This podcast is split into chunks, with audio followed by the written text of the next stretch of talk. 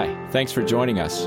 You're listening to Tell It from Calvary, a ministry of Calvary Baptist Church, New York City, with the goal of engaging the city and impacting the world with the gospel of Jesus Christ. Today's message is from our senior pastor, Dr. Abraham Joseph. If you want to know more about Calvary Baptist Church and its ministries, head over to www.cbcnyc.org.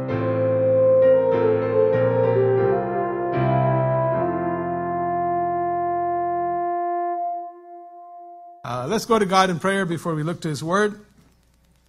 Father and our God, You are good to us. God, what are chariots and horses that we should trust in them? And we have the living God of the universe, creator of heaven and earth, the one who made us, the one who has redeemed us, the one who would make us new, and the one who is our Father, and we can trust in You. And God, You take care of us, as even the Apostle Paul said, whether in life or in death, God, You are our Savior. Thank You. We thank You for this morning that we can gather as Your people, as Your children, as Your servants, to come together and hear what You have to say from Your Word through Your Spirit. Instruct us, and so that we may be formed in Christ to be faithful witnesses to Him for Your glory in the power of the Spirit. For we ask in Jesus' name. Amen. We are in the second of our short series of sermons from the book of the Psalms. We are calling them a few of our favorites.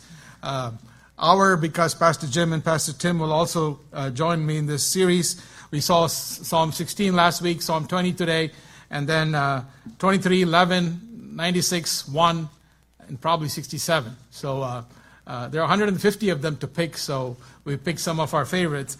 This one is my favorite. Today we are in Psalm 20. It's my favorite because it was my father's favorite.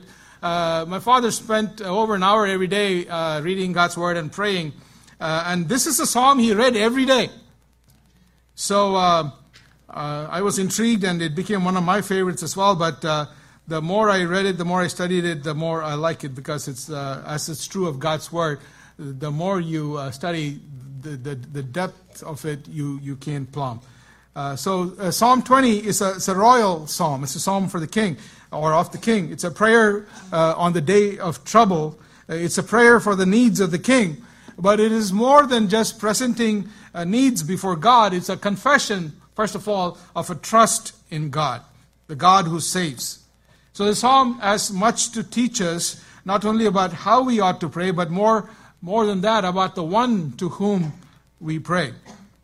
We are not new to prayer. Calvary is a praying church. Last week I was speaking to Mac Peer, I think his name. He is one of the founders of the movement.org and also Concerts of Prayer. And he was telling me about story after story of how things got started in Calvary, prayer movements. So is there anything we could learn from prayer, from the psalm about prayer? I'm assuming that you're all people who pray, so and that you prayed this morning. So what did you ask in the name of Jesus in your prayers today? Parking space. Did you get one? Amen, yes. Yeah, Orville was telling me this morning that there were plentiful spots this morning. All the New Yorkers must have left town for the hot weather. What else did you pray for? Peace. Peace for the world. Yeah, that's what all the beauty contestants pay for, right? Peace. For God to move in the lives of various family members. For God to move in the lives of various family members. For Pam's mother. For more patience. His lesson for the kids. So there's much that we can ask for in the name of Jesus in our prayers. But here's a question that may seem odd to you. Have you ever prayed for Jesus? We pray in the name of Jesus, but have you ever prayed for Jesus? I see Audrey's looking at me like, what are you talking about?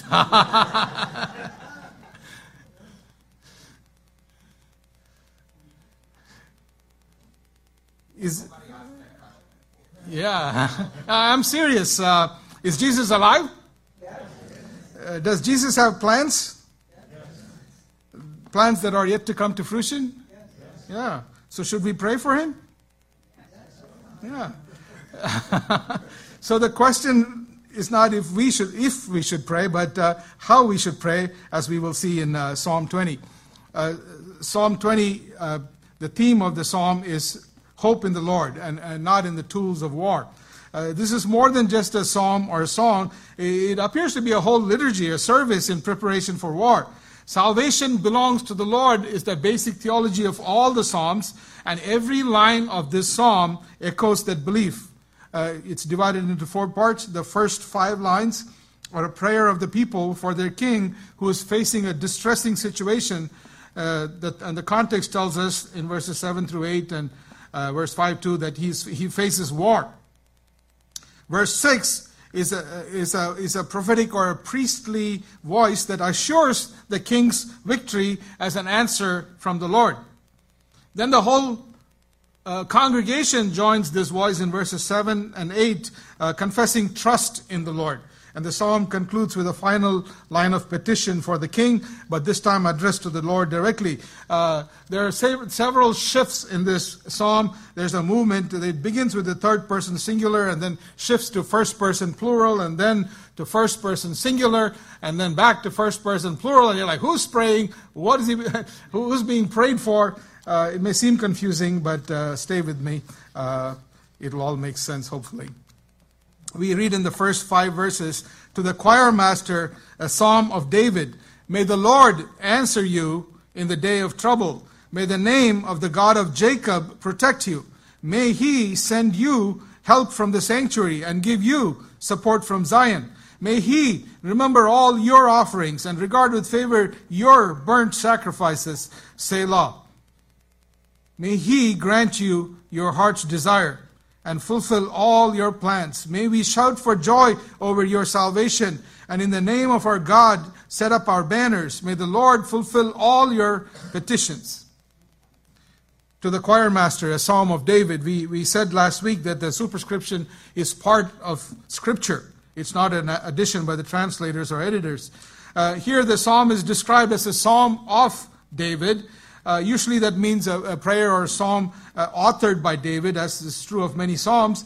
But the Hebrew preposition that is translated as "of" can also be translated as by or for or to. So it's the context that determines this usage. And here, that the context makes it clear, this is a psalm for David. It's not David who's praying, but the people who are praying for him as their king. It could very well be a psalm written by David to instruct the people on how they should pray for the king. But here it is the people that pray to the Lord, and that the Lord would answer the prayers of the king, King David. It's a prayer for the king's prayers to be answered. It's a prayer for prayers to be answered. Only when the king is such a man whose prayers will be answered can the people hope that their prayers will be answered for the king's prayers to be answered. Where can we find such a king whose prayers will be answered by God? Prayer begins with, may the Lord answer you in the day of trouble. It begins with a need. The king is in imminent trouble. He needs, as we see in these verses, he needs protection, he needs help, he needs support, he needs divine answers and intervention and ultimately victory in his battle. That's the trouble that he's facing. He's headed to battle. And this psalm was perhaps the liturgy for a pre-war service at the temple when the people joined the king before God as he goes into battle representing them, the nation. The voice that we hear is the voice of the congregation. But notice, while their prayer is to God, it is not addressed to God but to the king. God is addressed indirectly, even though he's the subject of all the petitions. He's the one who is called upon to answer answer prayer, but the words are directed toward the king. This is like something we say when we say to someone, God bless you. We are speaking to the person, but we are praying for the person. We are asking God to bless him, but we are speaking to the person that God would indeed answer our prayer to bless him. So it's a prayer to God, but it's addressed to the person on behalf of whom we ask God. God is the Savior, and the king is the one who needs to be saved. The people pray for the king because their destiny is intertwined with his. His day of trouble is their day of trouble. They will rise or fall with him. They intercede for their king who's gearing up for war. But this is also a word of encouragement to the king to anticipate a positive response from God in answer to their prayer. Notice the prayer is addressed to the Lord. Whenever we see in English the L-O-R-D in all capital letters, it's the translation of the word Yahweh, the covenantal name of God. They're not praying to some generic God. They're praying to the God who has entered into covenant relationship with them. And three times this psalm would invoke the name of God, as we see in the first verse, so that their king is not the primary actor in this psalm. God is the one who has to act. The king is the one who is acted upon. It is God who brings victory, not the king. And the victory that the king will anticipate and will enjoy will come as a work of God, not his work. The people cry out to God, who alone can bring resolution to the crisis at hand. We've already seen that this psalm is an expression of trust. That's what it means to pray. See, prayer is an act of faith in the one to whom we pray. See, God has said that he would rescue those who take refuge in him.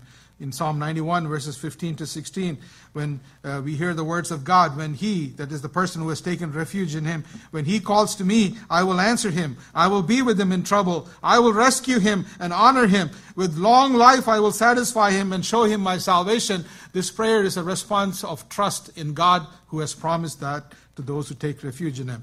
Those who come to God in prayer must trust him. The writer to the Hebrews agrees, whoever will draw near to God must believe that he exists and that he rewards those who seek him. May the Lord answer you. That's how the psalm opens, and that's the same petition with which the psalm ends. May he answer us. The psalm is bookended with petitions that God must answer, because unless he answers, their help will not come. And may the name of the God of Jacob protect you. This is the first of the three occurrences of the phrase, the name of God. And in every one of its occurrences, there's a heightening of the relational nature of the name of God. When we speak of the name of God, we speak of the presence of God. We speak of the power of God. We speak of the character of God. So when they pray in the name of God, they are praying to a God who is present, a God who is powerful, a God who is active in their midst. And notice, the first time they mention the name of God, he is named as the name of the God of Jacob. The God of Israel is the God who had covenanted with their patriarchs. He's the God of Abraham, God of Isaac, and God of Jacob. Last Sunday when we baptized six of our people, they were baptized into the name of the Father and the Son and the Holy Spirit. That means the triune God had put his name upon them. As much as he's the God of Abraham and Isaac and Jacob, he's the God of Amy and the God of Madison and Caroline and Madeline. So that's what it means that he's the God of Jacob. And he's the God of, and the name of God of Jacob is invoked here because he's the God who delivered Jacob in the day of trouble, and Jacob had many days of trouble. We see that in Genesis 32, Genesis 35. In Genesis 35, verse 3, Jacob declares, testifies, then let us arise and go up to Bethel, so that I may make there an altar to the God who answers me in the day of my distress. That's Jacob's name for God, the God who answers me in the day of my distress. And Jacob says, and has been with me wherever I have gone. The petition here is to the same God who delivered Jacob on his day of distress, and that same God would deliver the king from his distress. It is, please do for this king what you did for Jacob, because you are the same God. May he send you help from the sanctuary and give you support from Zion. The temple, like the tabernacle before, was the place where God dwelt. God dwells in the heavens, but he has condescended to be present with his people on earth. He was present with Adam and Eve in the garden, but after Adam and Eve are driven out of the garden, the next time God's presence is with his people is only at the tabernacle and the temple. But neither heaven nor earth can contain our omnipresent God. Solomon, at the dedication of the temple, had included a petition that God would answer his people when they direct his prayers toward the temple at the time of war. We read in 1 Kings 8, 44 and 45, if your people go out to battle against their enemy, by whatever way you shall send them. And they pray to the Lord toward the city that you have chosen and the house that I have built for your name. Then hear in heaven their prayer and their plea, and maintain their cause. The petition here in the psalm, where the temple is probably the setting for their worship, was that the God who was present in that temple would help and deliver their king. May he remember all your offerings and regard with favor your burnt sacrifices.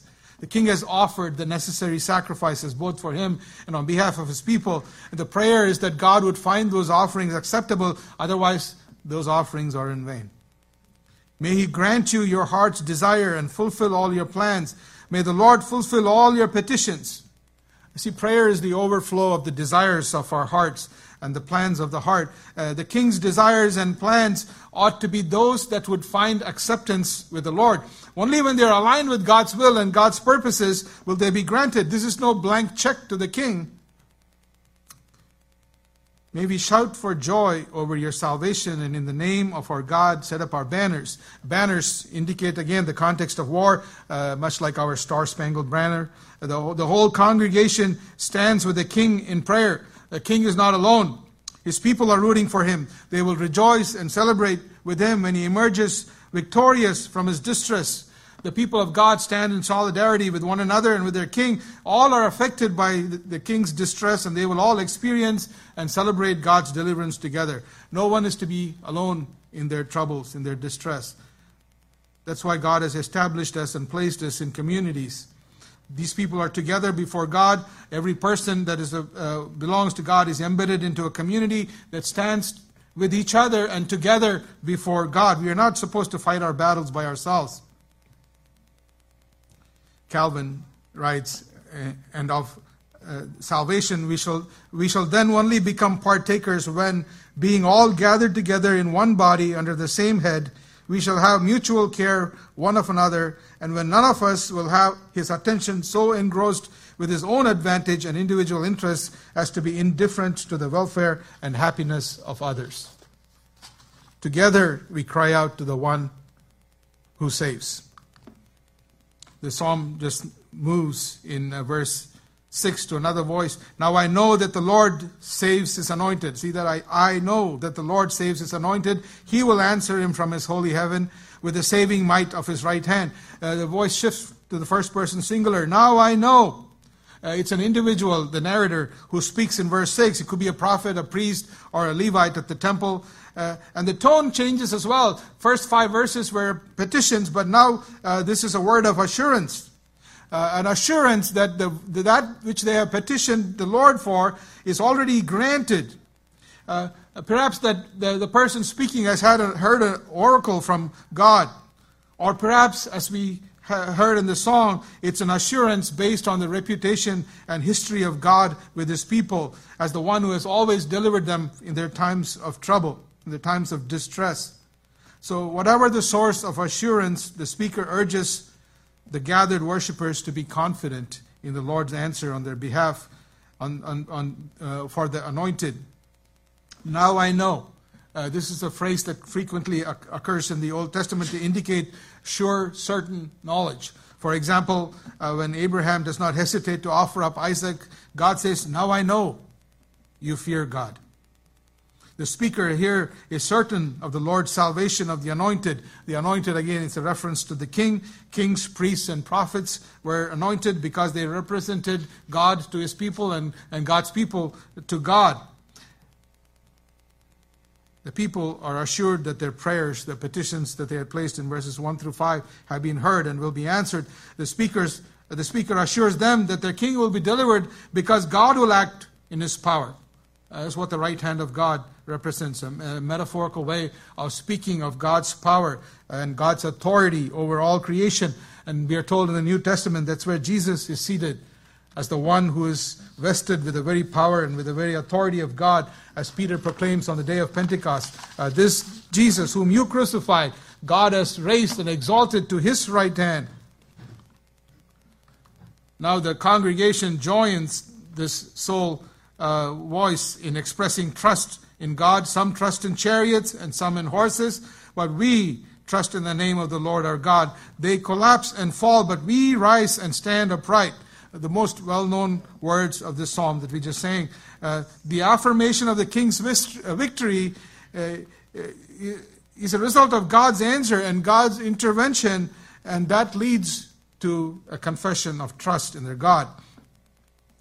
The whole community, confesses their trust in the name of Yahweh, their God, and not in military might for their deliverance. See, in the ancient world, before the invention of gunpowder, horses and chariots were equivalent to the nuclear arsenals of today. They were mighty weapons, and they drew the fear of enemies and decimated enemy armies. Those of you who have seen Lord of the Rings movies, you know what happens to the orcs when the riders of Rohan show up. And they had only horses, they didn't even have chariots. See, the Egyptians and the Mesopotamians, they like to take selfies with their horses and chariots to glorify themselves. Well, you know, portraits. See, the temptation was indeed great to put their hope in their advanced weaponry, but not for Israel. See, Israel is called to trust in their Lord, not in chariots or horses. Why? Israel had taken possession of the promised land without horses or chariots. Why? Because the Lord fought for them. Amen. Jericho fell not because they had horses and chariots, but because they marched around the wall 7 times and shouted. Gideon's little army triumphed not with horses and chariots, but with pots and torches.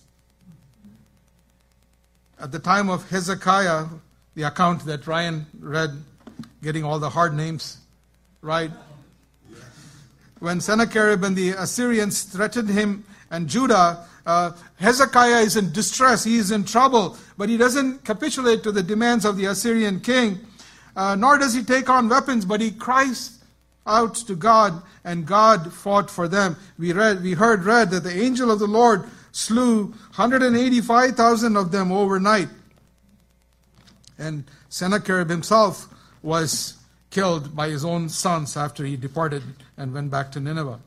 But right in the middle of the account, the section we skipped this morning, we have an echo of this psalm in the voice of the Lord against the king of Assyria. We read in 2 Kings 19, verses 22 to 28. I'll just read parts.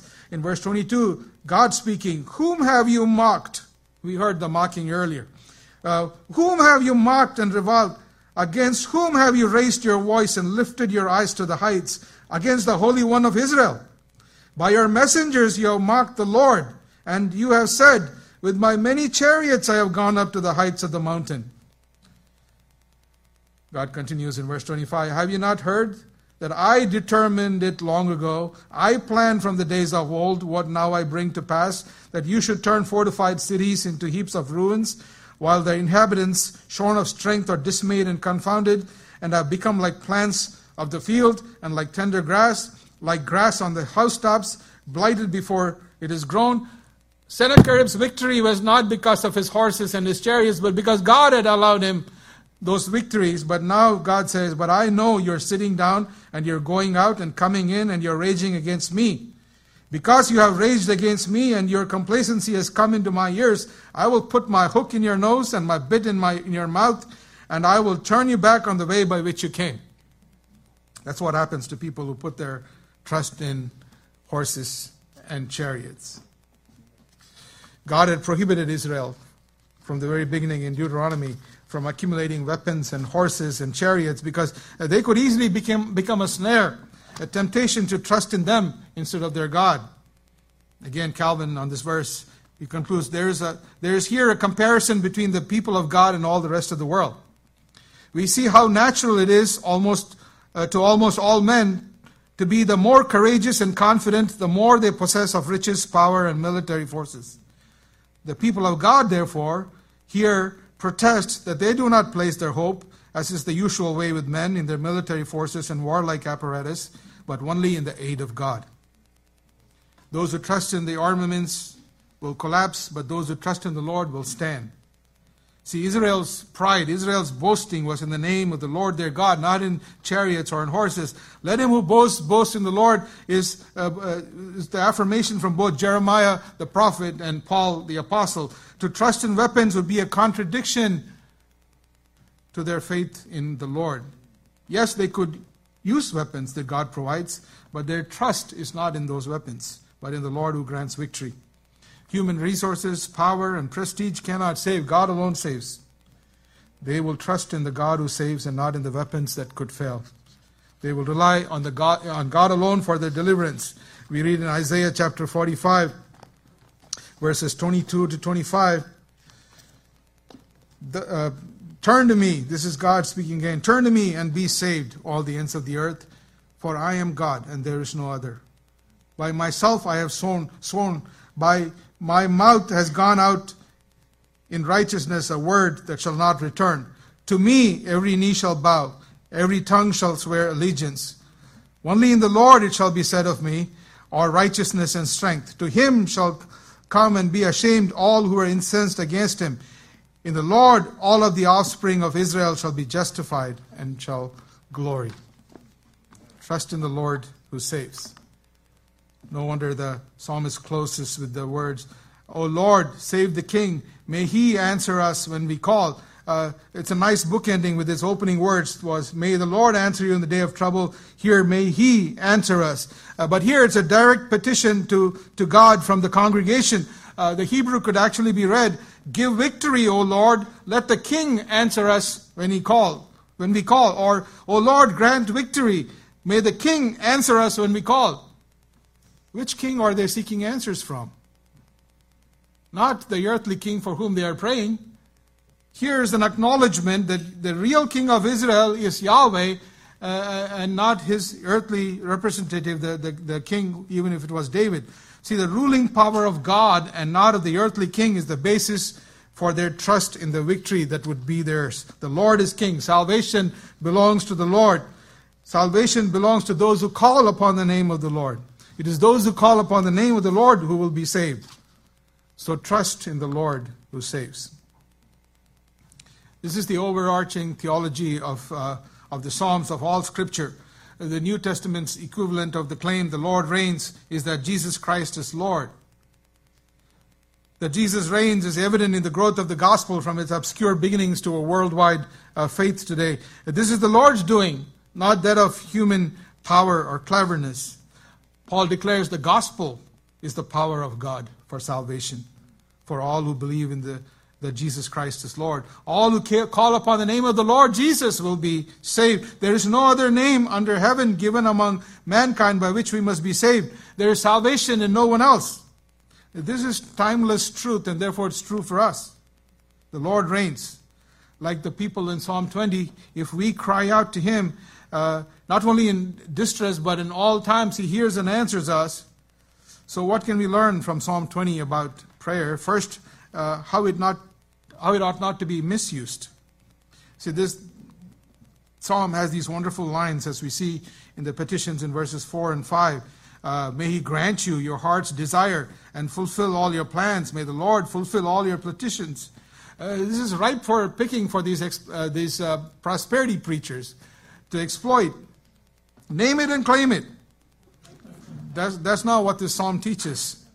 These promises are not a blank check offered to anyone, let alone the king. See, remember Satan's temptation of the Lord? It was a misuse of Scripture. He quotes Psalm 91, verses 11 and 12, to tempt our Lord, to test God.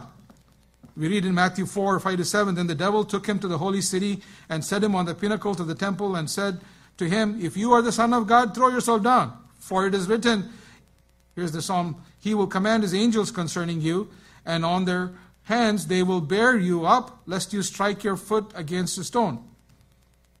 That's not a blank check. Those promises are for those who have taken refuge in the Lord, not for those who test him. That's why Jesus said to him, again it is written, you shall not put the Lord your God to the test. Jesus knows that those wonderful promises of God are not for those who test him, but for, as the verses precede those promises indicate, for those who have taken refuge in him. So also these words in Psalm 20 are for those who have taken refuge in the Lord, those whose hearts and petitions are aligned with God's desires, God's plans, God's purposes. Notice what precedes and follows these king's desires and plans and petitions.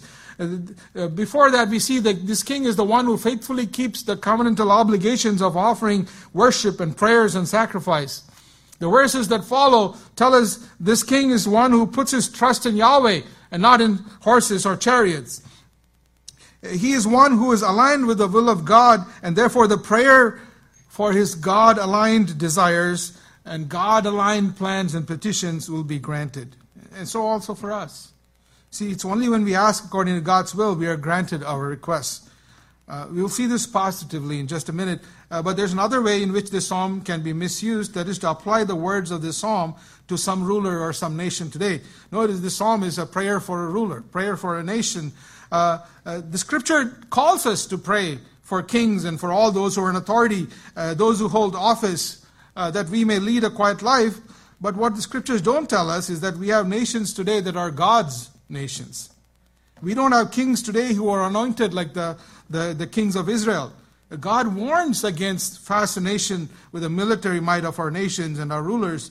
Scripture warns us against dependence on the rule of earthly kings, that we give them the trust that we owe to God alone.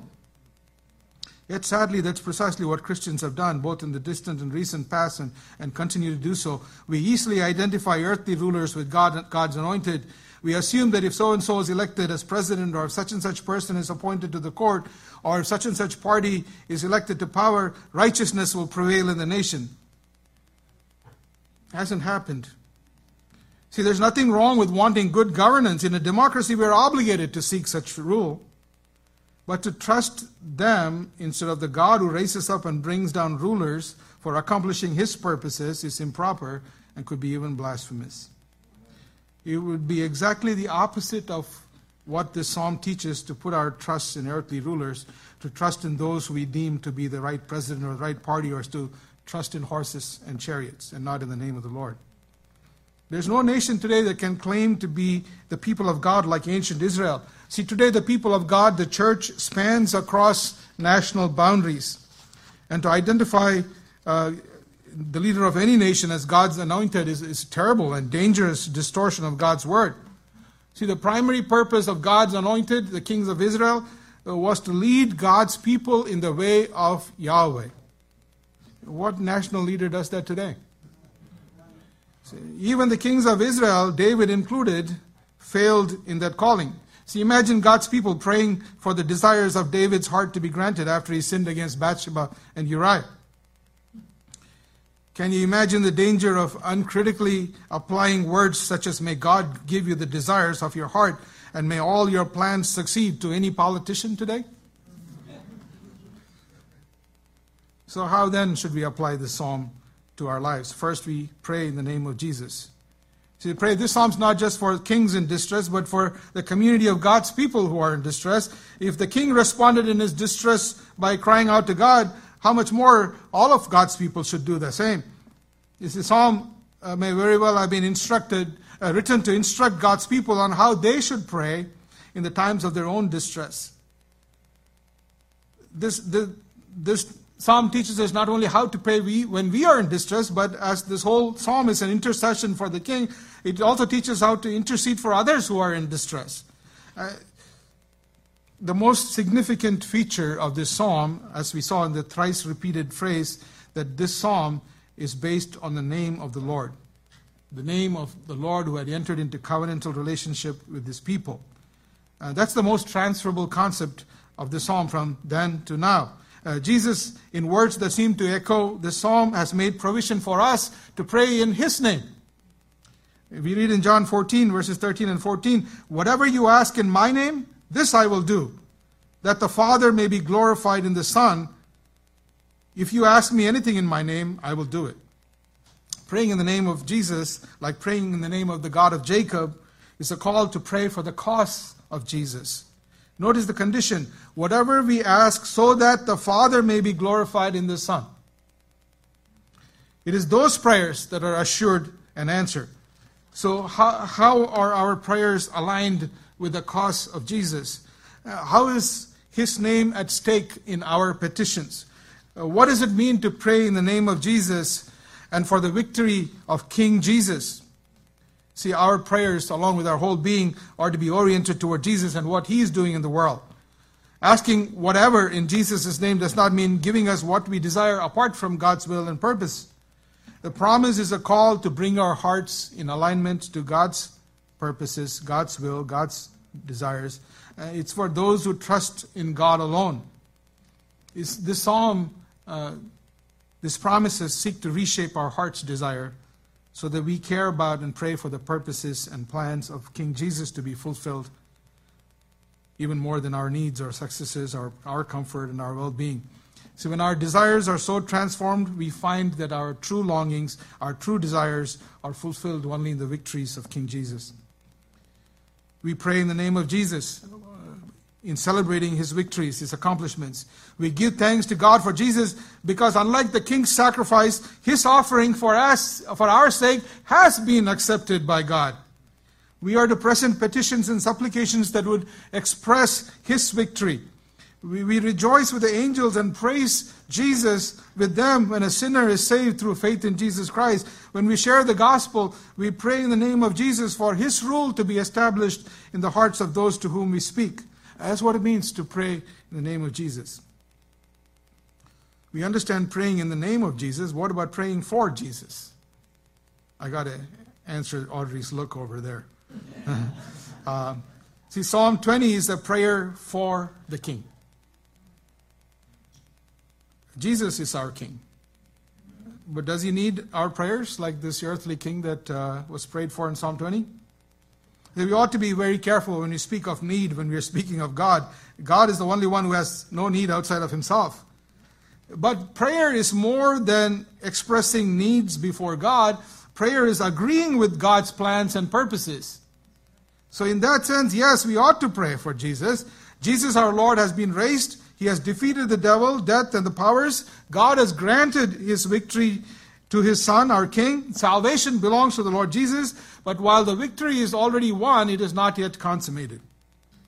And it will happen when He returns and makes all things new. Paul writes in 1 Corinthians 15, 24-25, "Then comes the end, when He delivers the kingdom to God the Father, after destroying every rule and every authority and power, for He must reign until He has put all His enemies under His feet."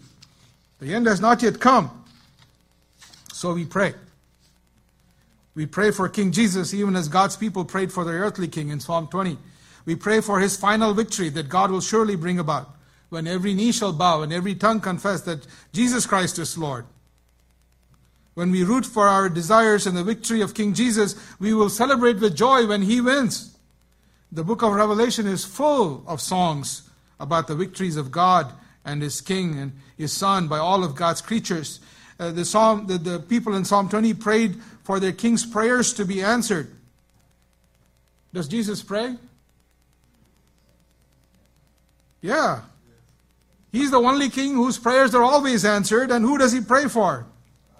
Yes. Yeah, John 11, Jesus stands before the tomb of Lazarus and He declares to the crowd there, to His Father, "Father, I thank You that You have heard me. I know that You always hear me." And His prayer was heard, and death gave up its hold on Lazarus. See, Jesus intercedes for us at the right hand of the Father. His prayers for us will be answered, for He is always asking for us according to His Father's will. We pray for Jesus that God would answer Jesus' prayers for us. We do well for ourselves in praying for Jesus' prayers for us to be answered. Are our prayers greater than Jesus' prayers for us? So we can rest that when we ask God to answer Jesus' prayers for us, our prayers that we ought to pray for ourselves are answered. But what about our needs? Can we pray for them? Are they lost in the alignment of our desires and plans with the will and purposes of God in Christ? Not at all. We naturally long for our success, our joy, our comfort, for things to go well for us and our children. But we can bring these before God, trusting God to answer them in such a way that Jesus is honored and glorified in His answers to our petitions. I love how one writer puts it. When going to a job interview, I am to pray, "Father, give Jesus what He wants today." When taking an exam, I should ask, Father, give Jesus the result he wants for me today. When belonging to a local church, I ought to pray, Father, may the yearnings of King Jesus' heart be fulfilled in what happens in this church, even if it includes being humbled and having a tough time. And that's what it means to pray for Jesus. Everything we pray for the sake of Jesus and his victory. He is our righteous King. When we pray in his name, according to his will and his purposes and his plans, for his victory, our prayers are answered. In his victory is the fullness of our joy. God, grant victory to our King Jesus. Trust in the God who saves for Jesus' sake. Last Sunday, I closed the sermon with a hymn as prayer. This Sunday, we'll close with the words of Psalm 115 as our prayer, slightly modified for us and select verses. But read Psalm 115. The Latin version of the song is sung in the movie Henry V, after the end of a devastating war, that it is God who establishes his kings and accomplishes his victory. So join with me as I read this as a prayer. Not to us, O Lord, not to us, but to your name give glory, for the sake of your steadfast love and your faithfulness. Why should the nations say, where is their God? Our God is in the heavens. He does what he pleases. O church, trust in the Lord. He is our help and our shield. O body of Christ, trust in the Lord. He is our help and our shield. You who fear the Lord, trust in the Lord. He is our help and our shield. The Lord has remembered us. He will bless us. He will bless the church. He will bless the body of Christ. He will bless those who fear the Lord, both great and small. For we pray in the name of Jesus, and for the sake of Jesus. Amen. Thank you for listening to Tell It From Calvary. If you feel led to give toward the local, national, and global ministries of Calvary Baptist, please visit cbcnyc.org/give or call us at 212-975-0170. We hope you join us next time as we continue to Tell It From Calvary.